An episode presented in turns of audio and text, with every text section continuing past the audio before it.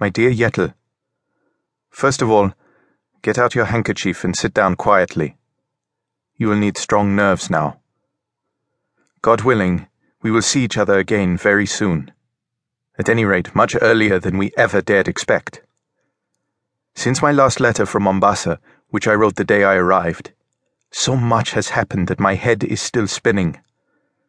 I was in Nairobi less than a week and was already feeling quite dejected because everybody there told me that it would be no use at all looking for work in the city without knowing any English.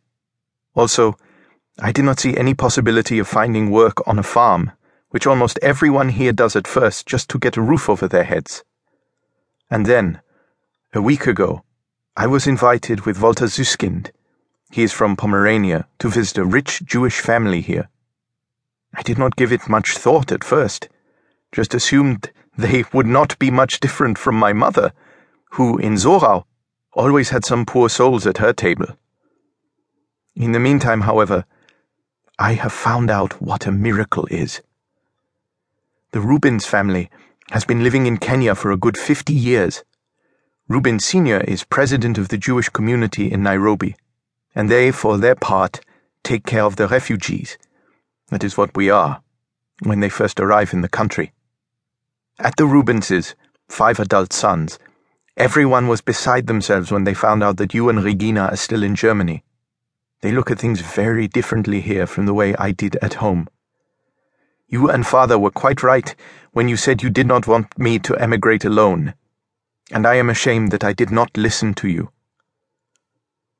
As I found out later, Rubens called me all kinds of terrible names, but I was unable to understand him.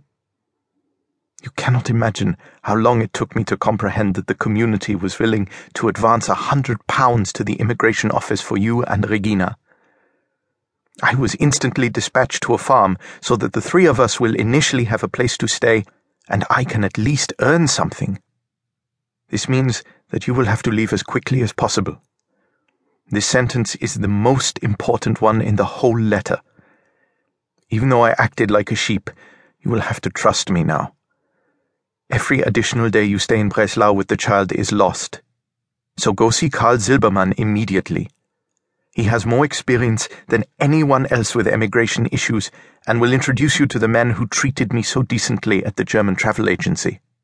He will tell you how to get tickets for a steamer as soon as possible, and it does not matter what kind of ship it is and how long the journey takes. If possible, take a cabin with three beds. I know that might not be pleasant but it is a lot cheaper than traveling second class, and we will need every penny once you get here. The main thing, though, is that you will finally be on board and at sea. Then, at last, we all will be able to sleep again. Also, do contact the Danzig company immediately about our containers. You know, we left one empty for things that we might remember later. An icebox is very important for the tropics. We also definitely need a Petromax lamp. Make sure to get some extra mantles. Otherwise, we might have a lamp, but we will still be in the dark. There's no electric light at the farm where I am.